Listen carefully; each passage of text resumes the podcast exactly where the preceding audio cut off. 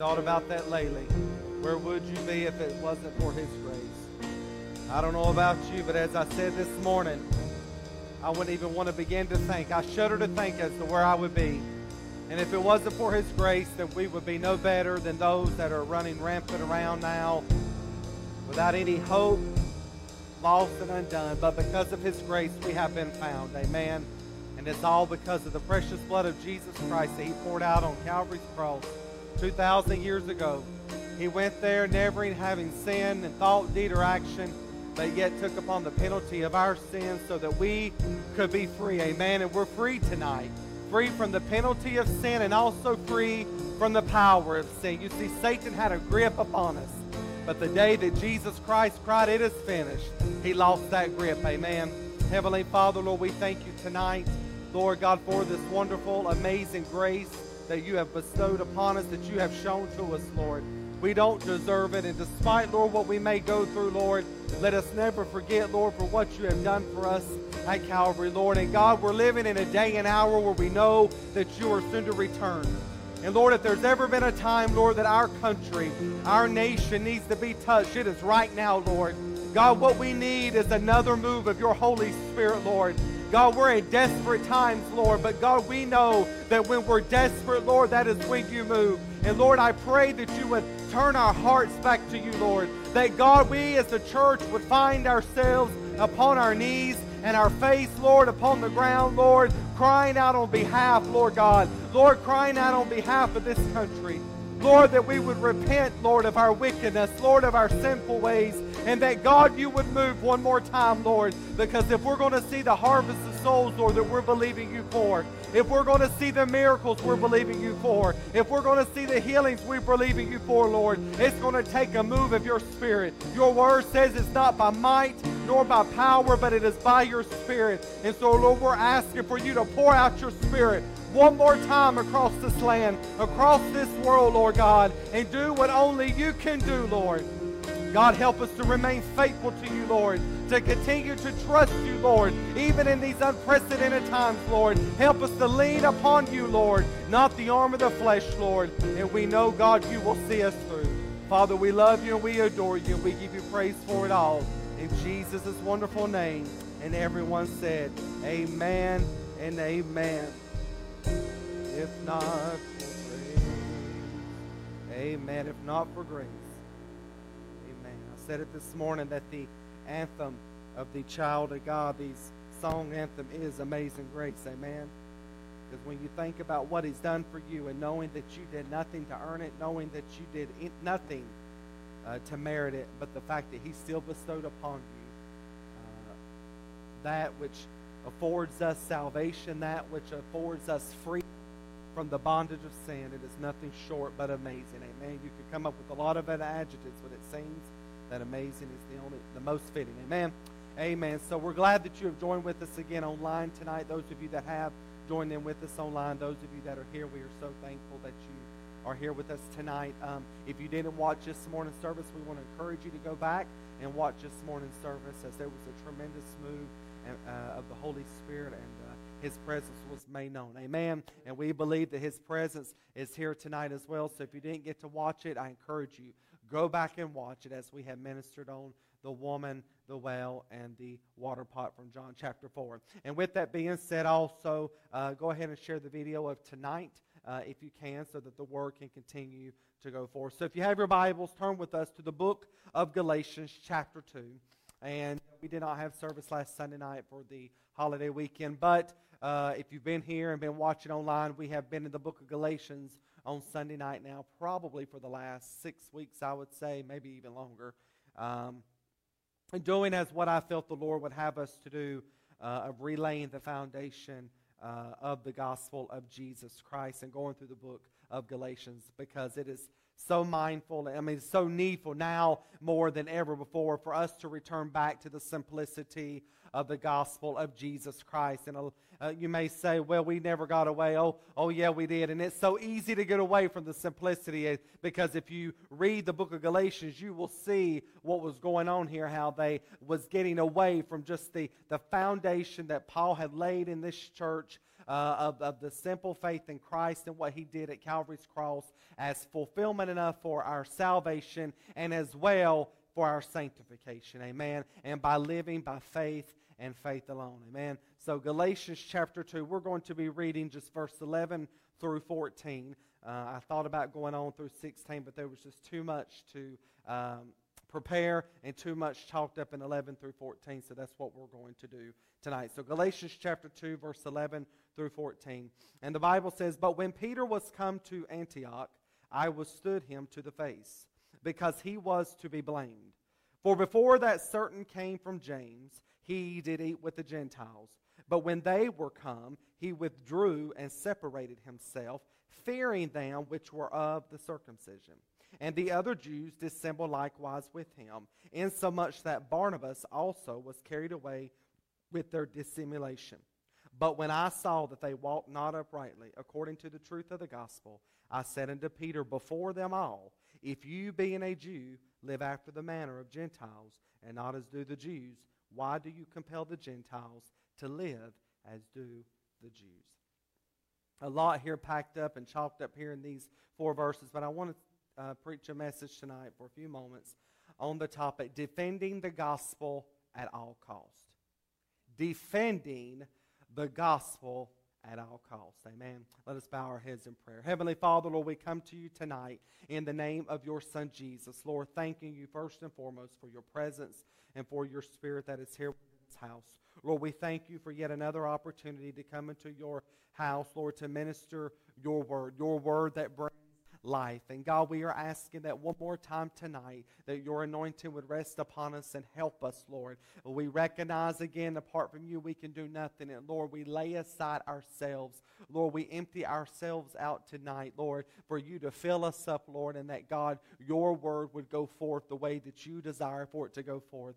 God, we're asking for a double portion of your anointing upon us to preach and proclaim this word, upon those, Lord, that would hear by the way of internet, those here in the sanctuary. Lord, that we would be lifted up, that, Lord, we would take a stand and see the necessity and see the importance of defending the gospel of Jesus Christ at all costs, Lord.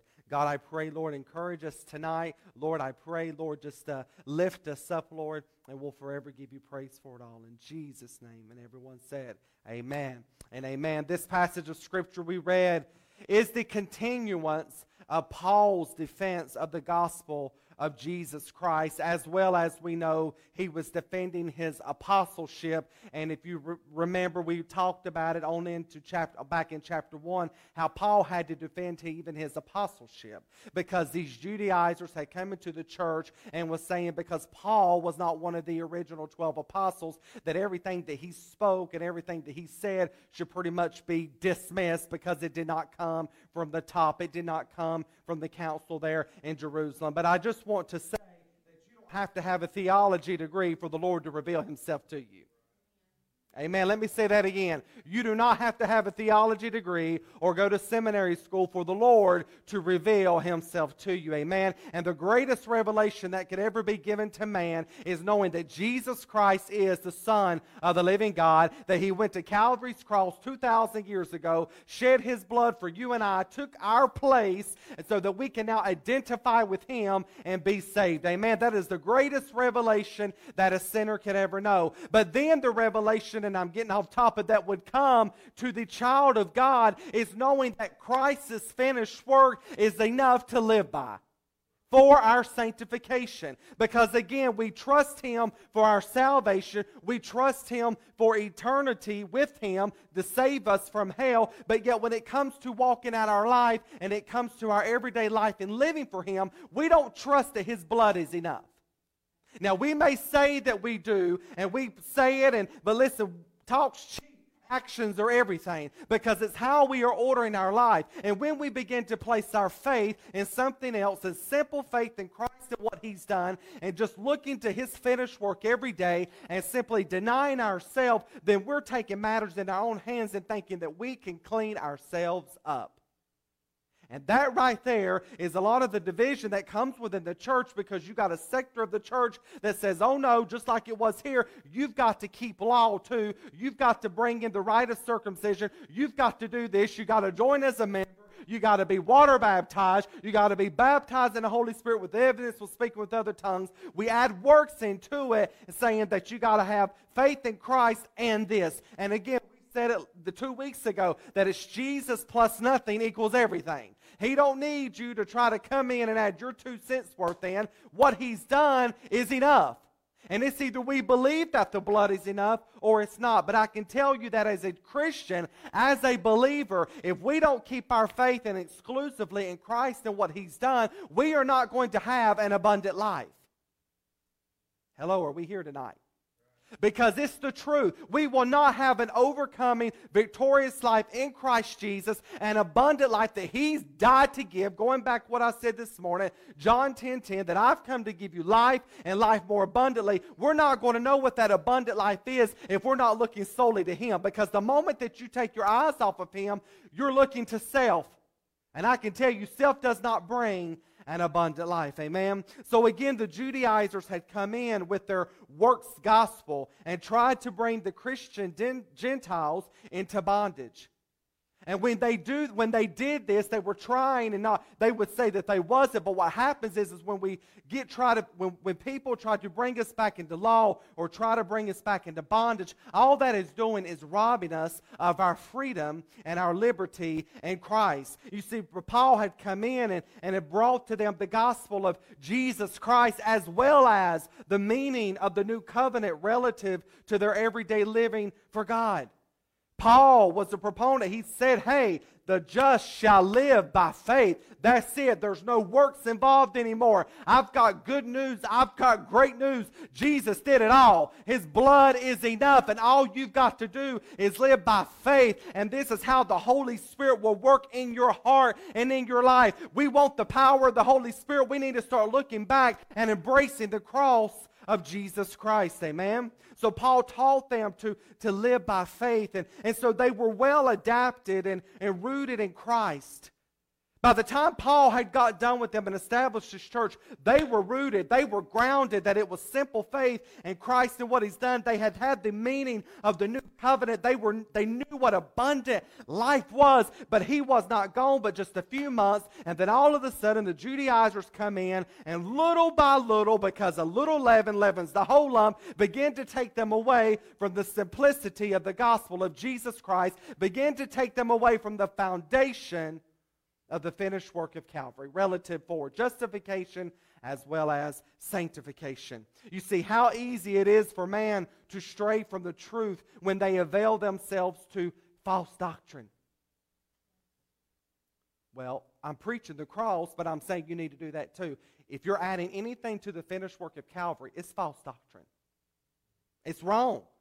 That's why Paul said in chapter 1, if you remember, though we are an angel from heaven preach any other gospel unto you than what we preach, let him be accursed. Paul said it's the blood and it's the blood only. There's nothing else that you got to do to it. And so he's sitting right here and said, if there's anybody else that's coming in preaching anything else other than Christ and him crucified, let him be accursed.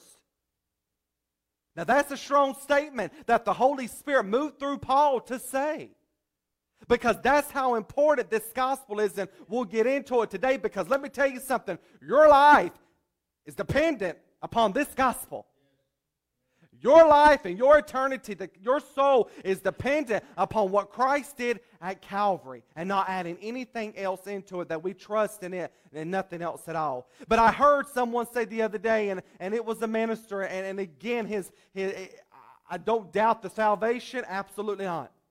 But when a minister begins to say, Let me give you four bullet points to be like Jesus, the message was how to be like Jesus. And then all of a sudden, bullet points were living. You've just messed up. If we want to be like Jesus, which is the desire and should be the desire of every born again believer to be more like Jesus, say, man, I want to be more like him today than I was yesterday. The only step is faith in him and what he has done for us at Calvary. Because the bullet points that were listed was what you've got to do. We can't change ourselves. We can't clean ourselves up. We can't make us more like Jesus.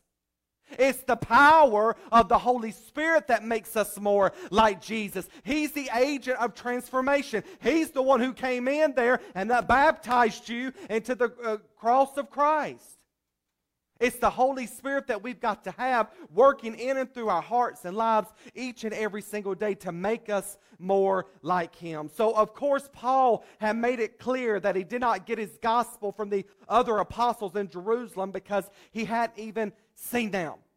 This revelation was given to him by God. So the gospel he preached was directly and divinely received by Christ. And of course, as we said two weeks ago, he had finally made a trip to Jerusalem. And after presenting to the other apostles what Christ had given to them, hey, they realized he's preaching the same gospel that they were preaching relative to faith in Christ as it being the means of salvation. They realized that Paul wasn't out here just preaching Paul's doctrine, just preaching a made up uh, uh, uh, theology statement, if you will. They realized he was truly preaching the gospel of Jesus Christ, that they had to accept Jesus Christ as the Messiah and accept what he did there at Calvary's cross as the only means by which they could be saved.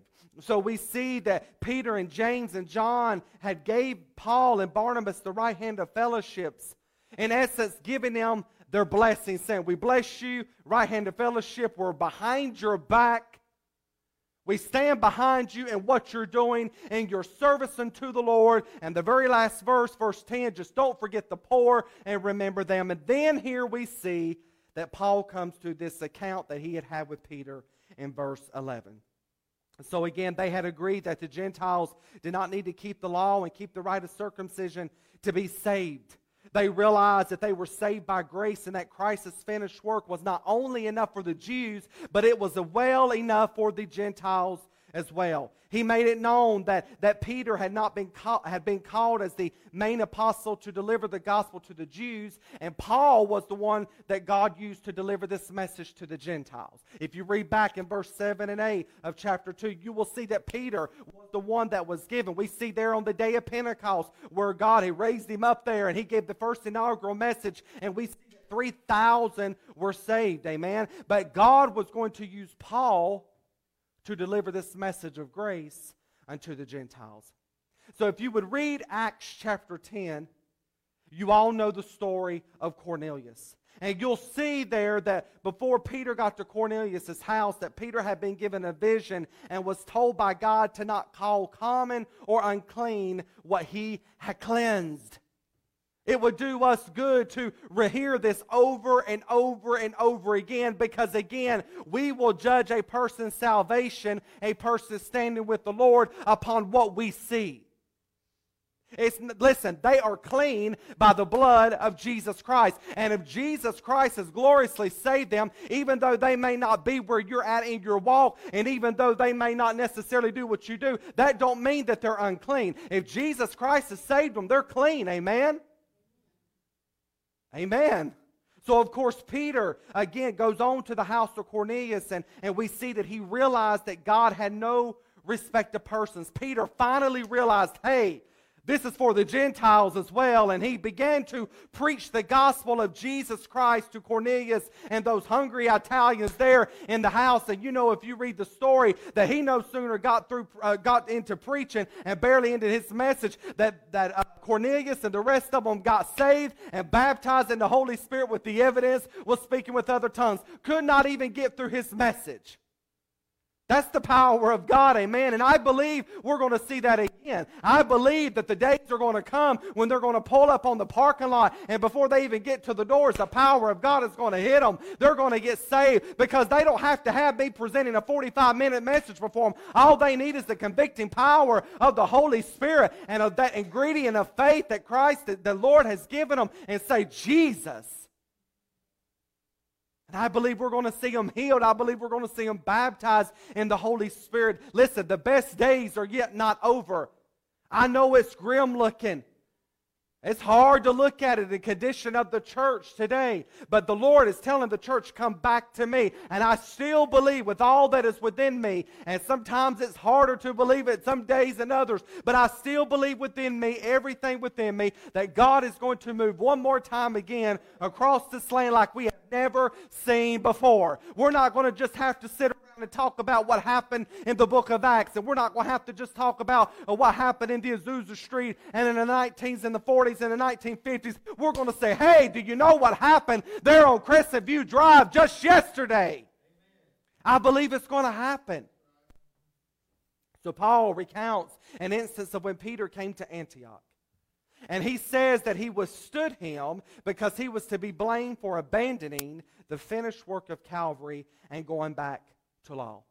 Now, you got to understand one thing. In the eyes of the Jewish Peter, Peter was the man of man. He was the one there that preached there again on the day of Pentecost. 3,000 were added to the church. So Peter was looked at by the Jews, if you will, as someone of prestige and high in the church. But see, here's the problem we get our eyes off of the Lord and we begin to place it upon man. And when we take our eyes off of Jesus and we place it upon man and we begin to idolize them, then that's when we see man will let you down because they're not fallible. I mean, they're fallible, they're not infallible. Amen? So Christ, we know, is the head of the church and, and not man, so we should be looking to him and only him. They were looking to Peter and thought, well, Peter's got it right. It doesn't matter if I line it up or not. If Peter said it, then it's got to be right. And how many people are going to church or listening to evangelists or listening to pastors and they think, well, if they said it, it's got to be right. I'm going to stand behind it. And they don't even realize that half the time some of the stuff that's being said, it's not right. Why does the Bible tell us that my people perish for lack of knowledge? His people are perishing today because there's a lack of knowledge. Why? Because we don't get in the Bible. We pick up every other book there is to pick up. We'll read every magazine there is to read, but yet we won't pick up the words of eternal life. And then we wonder why the church has been led astray. It's because they're following man and not Jesus. So, seeing then that Peter was endowed with power from the Lord and, and was high up, if you will, in the church you can see why it took great courage. Think about this. Peter, there, a hierarchy, if you will, with the Jews. And it took great courage for Paul to come along to stand up to Peter and to call him out on his wrong. And guess what? He did it in front of everybody. Now, before I go on, Paul wasn't malicious in his statement. Paul wasn't trying to tear down Peter. He had great respect for Peter. And just because Peter was wrong in what he did does not mean that he was not called to be an apostle. But there had to be correction brought forth. You see, Paul didn't go behind Peter's back, he didn't go and form a committee and say, hey, we need to vote him out. But he went straight to his face and he confronted him. He didn't do it to be mean. He didn't do it to cause a scene. But the reason why he did this, because the very gospel of Jesus Christ was at stake. That's the reason why he did it. This is, goes bigger than just a little minor disagreement. Listen, we can may disagree about the minor things, but we can't disagree about the major things. It's got to be by the blood and only the blood that one can be saved. We may not necessarily agree, uh, some denominations may not prescribe to the baptism of the Holy Spirit. And if they don't want it, you know what? That's okay, as long as they don't knock it. But if they have accepted Jesus Christ as their personal Savior and repented of their sins, they're my brother and sister in Christ. Amen? And we've got to quit arguing about the minor things and let's just make sure we're focusing on the major things. And here, this is what Paul was saying. The very gospel of Jesus Christ is at stake. This ain't no minor issue what Peter was doing, and it had to, he had to be confronted, and the issue had to be dealt with right then and right there. So it took courage, but he refused to watch the simplicity of the gospel being perverted, no matter who it was. First of all, we have to admit that we don't know it all, and in fact, sometimes we are wrong. You see, it does not matter the calling because man is still fallible despite the calling. And we hope that we wouldn't get it wrong, but sometimes we do. And we have to make sure that no matter how long we've been serving the Lord, no matter what gifts that we have been given, that we keep a teachable spirit because we don't know it all. And let's just be honest, we sometimes get it wrong. We don't tend to, we don't mean to, our intentions are not to. But we're not perfect people. And sometimes we mess up. I wish to God that I could say that I've always, every time I've stood behind a pulpit, I've said everything just right. Because sometimes, let me tell you, people think, well, I didn't like what he's doing, and they're critiquing every little thing that's said. I want you to stand up behind the pulpit and have a whole bunch of eyes looking at you, people behind the camera looking at you, and tell me if you could do it any better. That's why it takes that measure of grace from the Lord to be able to do this. So I, sometimes you know what you want to say, and maybe a sentence comes out not exactly the way that you intended on it to be said. So it happens. We mess up at times. And we've got to be corrected at times. That's why we've got to have a teachable spirit. And I can tell you that the teachable spirit is missing in today's time, especially among our younger generation. We don't know it all. Young people don't know it all. I'm 35 years old and I'm still, by some people, wet behind my ears. I don't know it all. Okay? But anyway, we will have to defend the gospel even to your own family. I will tell you that when you stand up for the truth, that you begin to declare that it is the message of the cross, that it is faith in Christ and Christ alone, that is all I, I need to do in order to be saved and to stay saved, that I don't have to do anything else, but just trust in what He's done and He'll do all the work. Let me tell you, you will get some enemies real quick. Because especially there are those that are within my family that have went toe to toe with me and want to argue, and there is no need in even arguing with them because you can't change them. It takes the Holy Spirit to change them. You plant the seed, you water, and you let Him bring forth the increase. But some people are stuck the way they're going to be. They refuse to change, and there's not a thing you can do about it. But you will have to defend the gospel at all costs, even if it means your family turning their backs on you. Because we can't get away that it's only through the blood. Because the moment that we add anything to it, we don't stand a chance. And we have offended God when we try to add anything else to it as a requirement to be saved and to stay saved. So no man, again, going back to being teachable, should, should get mad if we're double checking behind him to make sure that what he's preaching and teaching is right because, again, we can get it wrong sometimes. In fact, that's why we put the scriptures up here on, on the TV. That's why we quote the scriptures out for you that are watching, by the way, internet, because we want you to double check behind us to make sure that there's no misunderstanding of what we are preaching. Because, again, you're believing and following what I'm preaching and what I'm teaching. First John 4 and 1 says, Beloved, believe not every spirit Believe not every spirit, but try the spirits whether they are of God, because many false prophets are gone out into the world. We can't just believe just because they claim to be a preacher, and just because people claim to eh, eh, be toting the Bible, and they have a black suit on, and they've got a part in their hair, and they've got the tie up here, we can't just assume this because of what they're preaching. Well, they're right in what they're saying. No, I don't care what they look like. I don't care how long they've been saved or preaching. Does it line up with the Word? We don't judge it by how long they've been ministered. We don't judge it by how long they've been saved or even by their age. We judge it by the Word of God. Is what they're saying right? When you're not allowed to question the leader, all you have is nothing more than a cult. Do as I say and don't question me. But that's not the way of Christianity. Scripture must be the basis for all beliefs, and it cannot be backed, then it is to be dismissed. If it cannot be backed up, if what I'm telling you cannot be backed up by the word of Almighty God, then it has to be dismissed, thrown out. So we see Paul stood up for the gospel because the gospel is to be defended. Because hear me tonight, there are souls at stake.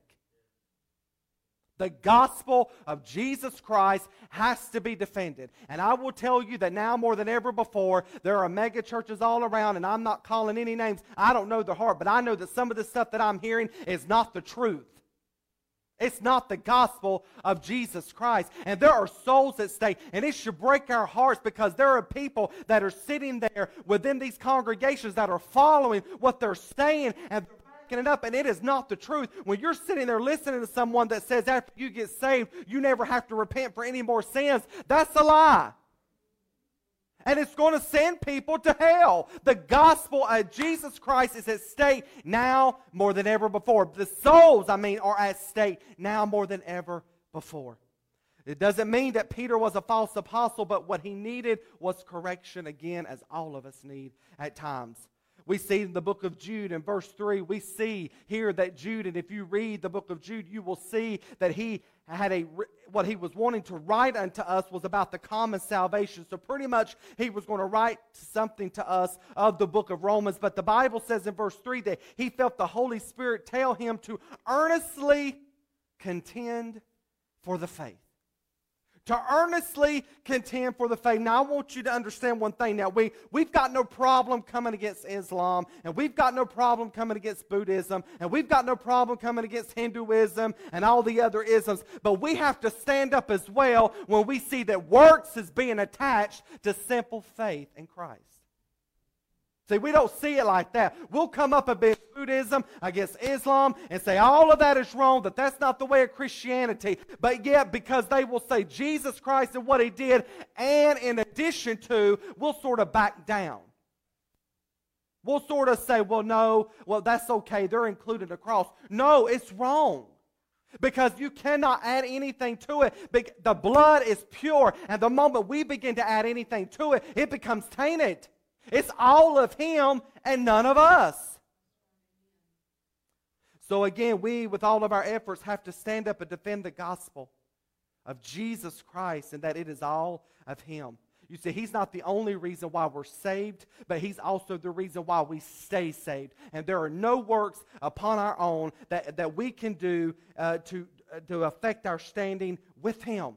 You're justified by your faith tonight. Well, I failed the Lord this morning you're still saved. Well, you don't know what happened yesterday. Put it up underneath the blood of Jesus Christ and keep going. You're justified by your faith. The peace that you have with God, again, is not based off of your performance, but it's based off of the performance of Christ Jesus. And with your faith in Him and what He's done, He is now well pleased with you because you're in Christ, the one who He is pleased with. That's why the Bible says, without faith, it is impossible to please God. Do all the works you want to, it won't please the Lord. What pleases Him is faith in Christ and what He's done and believing that it's enough. Believing. That's why we say it's so simple that even a five year old child can hear it and be convicted and get saved. But we have made it about everything else but what it really is. You see, there's not a more important message. And too many times we err on the side of caution and silence because of who the person may be. Well, I don't want to say it because I might offend them doesn't matter. We can't err on the side of caution. When we see that something is being proclaimed that is wrong relative to salvation, we have to stand up and say, No, that's wrong. It's only faith. You don't have to do anything else. You don't lose your salvation the moment that you mess up. We got to stand up for it. But we'll find ourselves silencing because we don't want to stand up for him because we think, well, yeah, but they know a little bit more than I have. It don't matter. You stand up. You stand up for the gospel, amen. In fact, when you stand up for it, it's going to offend because the gospel of Jesus Christ will offend you. When you read your Bible, and I pray that you are reading it each and every single day, you should be getting offended. Because the gospel of Jesus Christ is going to offend you. Because as Nicole and I was talking before service, the closer you get to the light, the dirtier you see you really are. Because I know we like to think that we've got it all going on, and I know that we like to think that we're real prestige and that we're good to go, and we're not as bad as that person over there. But the truth of it is, the closer you get to Him, the dirtier you will see that you are and that we are in constant need of cleansing, that we are in constant need of the work of the Holy Spirit. We are in constant need of being purged a man after God's own heart, a title that was given to him that was not given to anybody else, said, Oh Lord, renew unto me a right spirit, purge me, forgive me. And that's what we should be praying each and every single day. So again, read your word. You'll find and it's, this is the way God works. There's days I need to be comforted by His word. I need to be reminded of the promises He's made me, and it just lifts me up. There's days there that I need some counsel. I need a direction. I get it. But most of the time, what I need is change, and it comes in a form of conviction. And when I read here, and I sometimes I lay the Bible down and I sit back and I go, "Dear Lord," because He's whipping me. It's chastisement, amen, because He loves those that are his. Amen. So, what offended Paul was that Peter, who before had no problem eating with Gentiles, started separating himself from eating with them here in Antioch. But back then, Jewish meals was a big deal and it carried a big weight. It's not like it is today, in which, hey, come on over for supper. Back then, the meal, mealtime, supper time, when it come to eating food, the Jews looked at this as, as with uh, uh, severity. So the Jews stuck by their strict dietary guidelines, and to eat with the Gentiles was frowned upon because Gentiles would bring unclean things to the temple. I mean, can't you just see it? You know, Jewish people are doing all fine, and then here comes a Gentile bringing a big baby back rib slathered in barbecue sauce. offended, unclean, because we can't have pork. So they wanted nothing to do with this. They were so scared that that would happen. But also, they didn't like it because the, Jew, the Gentiles had no regard for the Mosaic law. And to the Jews, if there wasn't a regard for the Mosaic law, get out of here. So Peter, who before would sit with Gentiles and, and eat, now all of a sudden he removes himself from the dinner table as if they aren't good enough to be with. You see, his actions went right along with what they thought. His actions went right along with what they thought. Well, Peter didn't think that it does not matter what was his action saying. Because when he got up from that table and he left them, he was as good as saying that I am believing exactly the way the Jews are believing. And so Peter was saying by his actions that he agreed with them, and what he done was went right back into law. You see, remember, Peter, as I just said, had had this vision, so he knew to do this was wrong. He knew better. God told him, Don't call unclean what I have cleansed. He knew that God had no respect to persons. He knew that this was for the Gentiles as well. He knew that this law and about the food and, and all this stuff was done away with, that everything was fulfilled in Christ. Standing up for the gospel can be a lonely business, and many times we will compromise for fear of criticism. Because I can tell you, when you're in the world, you got a whole bunch of friends. But when you start standing up for the gospel of Jesus Christ, the true gospel, you will find your friends drifting off and not being your friends anymore.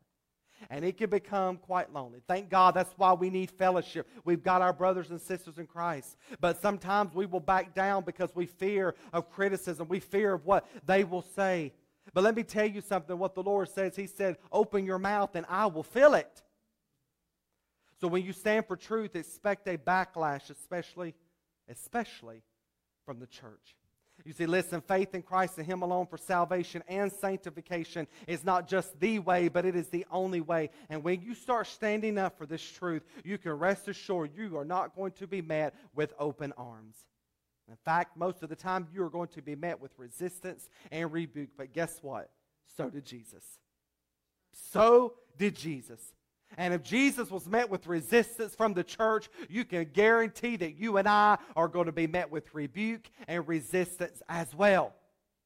Because hey, the church don't want to deny self. Church, when I say church, I'm talking about the body. Self-righteous people, they love their law. They love their law because it's look at me, look what I can do.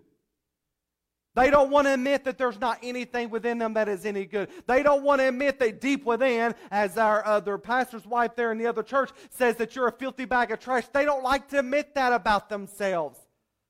But that's the truth. That without Him, we are. We're filthy. We're no good. Amen. So Christ has provided to us, has provided us a continual life of victory, daily benefits of his completed work at Calvary.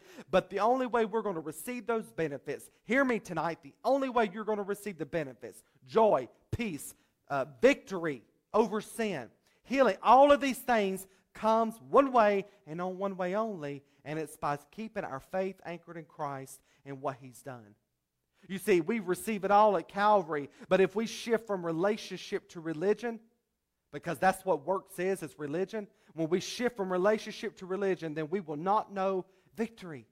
Because religion involves doing by attempting to gain merit with God, while relationship is concerned with being. Let me say that again. Religion involves in attempting to gain merit with God. That's what religion is. I'm attempting to gain something with Him, while relationship with Christ is all about my being. We need to stop trying to do something that we can't do on our own and start allowing Christ to do what only He can do and let Him live through us. And it only comes again by denial of self and looking solely to him. So Paul was upset with Peter because not only was Peter wrong and not only did Peter know better, but verse 13 tells us that others, other people started following right along in the footsteps of Peter in his hypocrisy. Look at the beginning of chapter 2 when Paul came into Jerusalem. Who was right there by his side? Lincoln arm in arm. Who had helped him in the ministry? Who was right there? It was Barnabas. But we see because of Peter's actions and what he done, Barnabas says, I'm out of here. He went right back and followed in what Peter done. Your actions weigh heavily upon others. And if they see us going back in the law, if they see, they, especially new converts, if they see the, uh, the uh, us established, rooted, grounded Christians of the faith start going back into law, they're following right along with it. But because of Peter uh, being a leader and not eating with the Gentiles, other people thought, well, it must be wrong. So Paul was upset and knew that there was more to them this than just a minor issue, but that this was a gospel issue. This wasn't just something minor that we may disagree about. He realized, wait a minute, souls are at stake. This is a major issue. You see, this is why we are to follow Jesus and again, not man, because man can lead you on the wrong path. Because many people have strayed from the true doctrine and justification by faith as well as sanctification by faith in Christ and Christ alone because of a group of people together have began and come together and began to set their own standard for righteousness. You think about it in the Azusa Street, what was they that they were there just like the day of Pentecost. One mind and in one accord.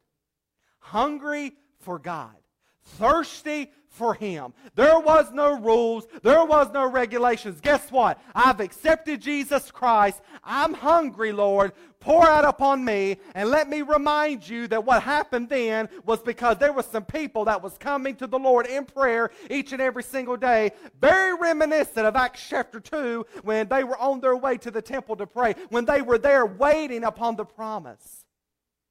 Peter and John, what were they on their way to do? When in Acts chapter 3, when they passed by the man laid at the gate of beautiful, and it says, Silver and gold have I none, but such as I have give I thee. In the name of Jesus Christ of Nazareth, rise up and walk. Guess what they were on their way to doing? See, we bypass that and we go straight to the miracle. We want the miracle. We want the healings. We want to see all of that. But we bypass what they were on their way to doing, and it was prayer. Prayer. We don't talk about that anymore. All we want is the miracles. We want the signs. We want the wonders.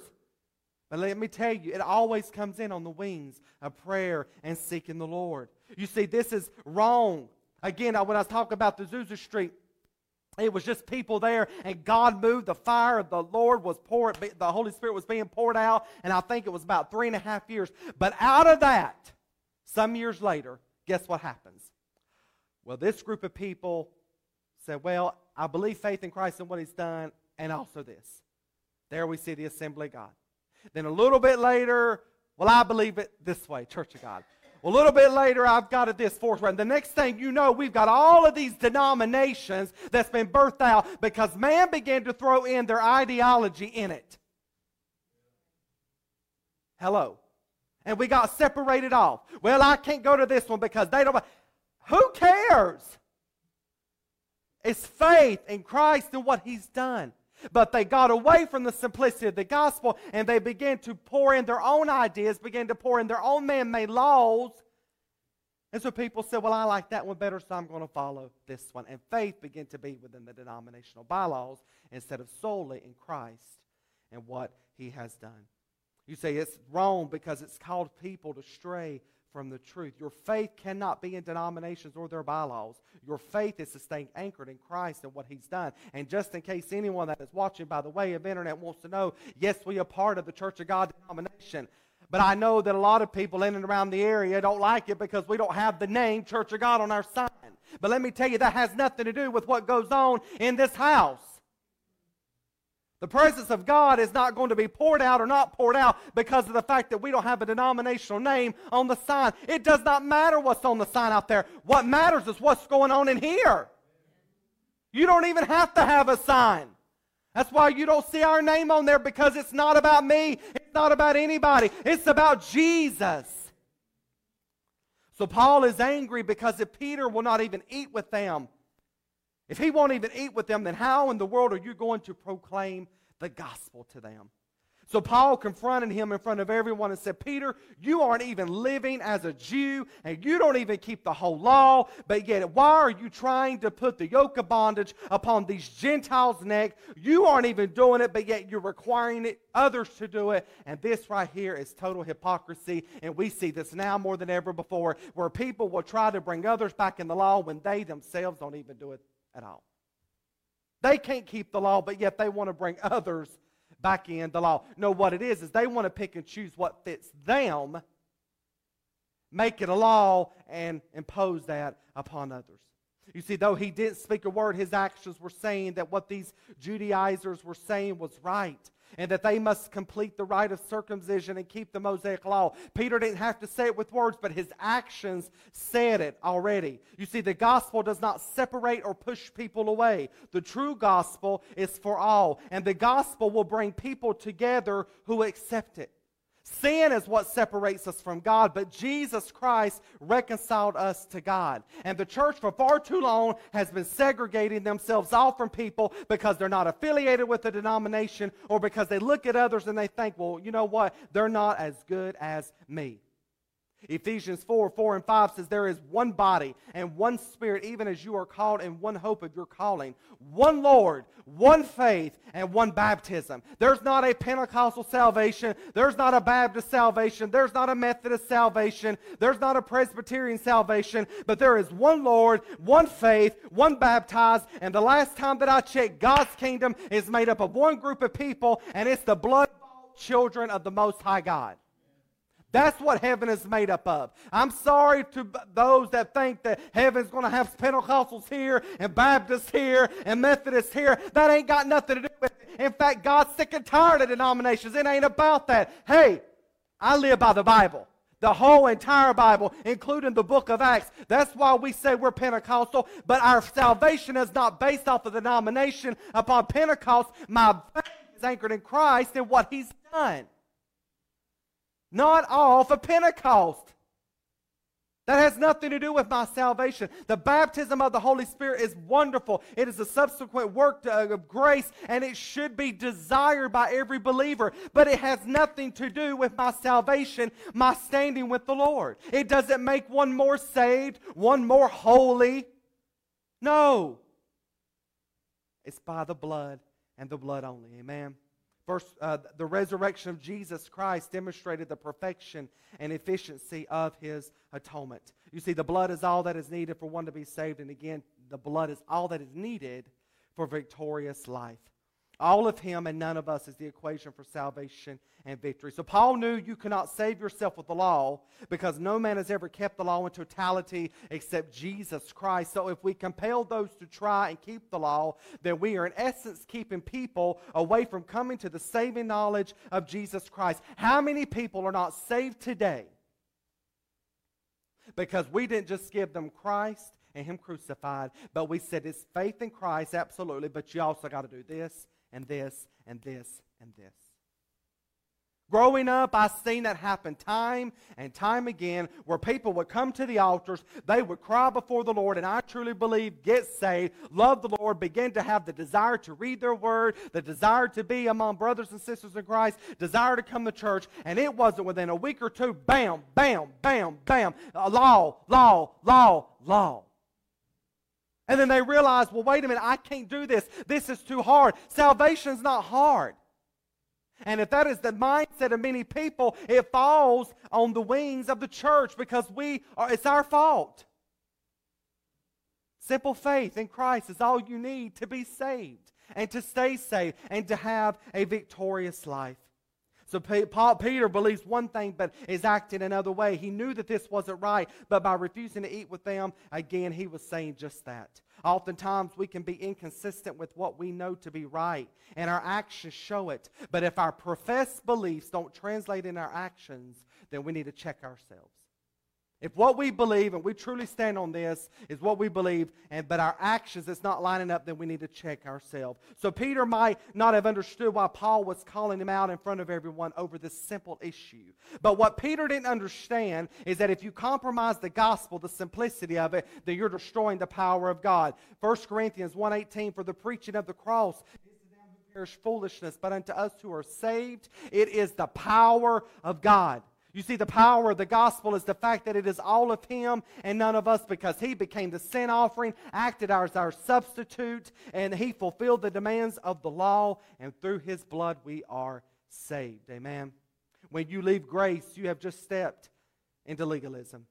Legalism says that I can do something to clean myself up. Legalism says I can accomplish on my own what God desires. Legalism is Jesus plus me, and all of this comes from the sinful nature that is within man that says that we can do it. But guess what?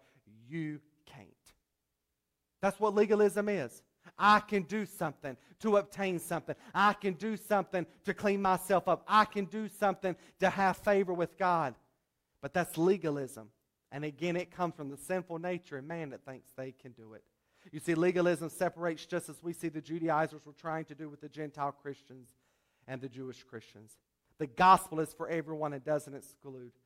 The last verse, Galatians 3.28 says, There is neither Jew nor Greek. There is neither bond nor free. There is neither male nor female, for you are all one in Christ Jesus. Can I tell you tonight that grace means that there are no second class Christians? Grace means that there are no second class Christians. The cross levels the field for every one of us. To the one that just gave their heart to the Lord five minutes ago is just as saved as to the one that said yes to Jesus Christ 50 years ago because the cross levels it all, because again, it is all of Him and none of us. Amen. Despite the ethnicities, the social classes, and gender, Paul lets us know that we are now part of something higher and we have a common life in Christ Jesus. All of us now are possessive of the glorious nature of Jesus Christ, the divine nature, with one common desire to run after Him of all that is within us. And all one has to do to be part of this group is to just Simply evidence faith in Christ and what He's done. Amen. Stand to your feet tonight. We cannot compromise this wonderful gospel. We cannot take away from the simplicity of it because our salvation, our victory, our eternal life all hinges upon it. And I want to make this comment, and it sort of goes and bears with what I said earlier in the message. We have to defend it as if our life depends on it. Because guess what? Your life depends on it. Defend this gospel as if your life depends on it. Because guess what? Your life does depend upon it. Your eternity, your eternal state depends upon simply trusting in what Christ has done. Do we truly believe that it is enough? Because if we do, He has now called us to be a, a to number one, to be a witness, a number one, to proclaim it, but as well in that proclamation of the gospel, we have to defend the gospel and that it is nothing to be added to what Christ did. Jesus plus nothing equals everything. Amen. Amen. Let us close out in prayer. Heavenly Father, Lord, we thank you tonight for your word. We thank you, Lord, for what you did for us at Calvary 2,000 years ago, Lord. God, I am so thankful that you don't require anything of me but simply to believe in what you have done because, Lord, you've done it all for us, Lord. And God, how can we not praise you? How can we not worship you? Because, Lord, you are deserving of that and so much more, Lord, of everything that is within us, Lord. You have saved us from eternal hell, Lord. You have taken the grip of sin off of us. Satan had to loose the grip of sin when you cried, It is finished, Lord. And we thank you. We thank you, Lord, for what you've done for us. And God, I pray that as we are living in these last days, that we would defend this glorious gospel. Lord, that we would be your messengers, that we would be the mouthpiece, Lord. That, Lord, we would boldly stand up for your word, Lord, and say that it is all of Christ and none of us. That all we have to do is repent, turn from our wicked ways, and believe in what you've done, and we shall be saved. And, Lord, let us ever be reminded that, Lord, we stay saved the way that we got saved by faith in your blood and what you've done. Lord, I thank you tonight, Lord. I thank you that your blood is enough. And Lord, I pray, let us stand upon that foundation. Let us never deviate away from it whatsoever, Lord. Despite who it may be, Lord, let us never be silent, but boldly proclaim your word. Father, we thank you for what you're doing, Lord. We thank you for what you're doing. Even when we don't see it, Lord, we know you're working. And God, we thank you for what you're going to do in Jesus' wonderful name. And everyone said, Amen and amen. Thank you guys for being here tonight. Thank you for those that are watching online. Remember, we have prayer meeting this coming Tuesday night at 7 p.m., as well as our Wednesday night Bible study at 7 p.m. If you need us, call us, message us, and we're here for you. But until then, we love you and God bless.